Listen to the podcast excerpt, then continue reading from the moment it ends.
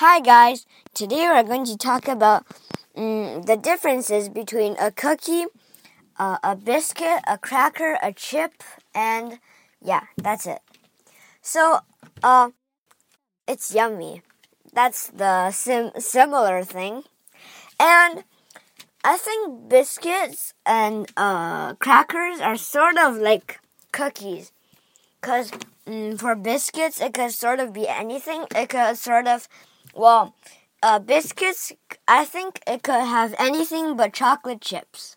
So, yeah. And crackers has nothing, has nothing but grains and that plain cookie. It's kind of like mm, plain, yeah, plain crackers. And uh, cookies is sort of everything. So cookies, Oreos, Chips Ahoy, yeah. And a snack could be really anything, anything. Like it could be a fruit roll up, um, a Welch's fruit snack. That's all Canadian and American snacks.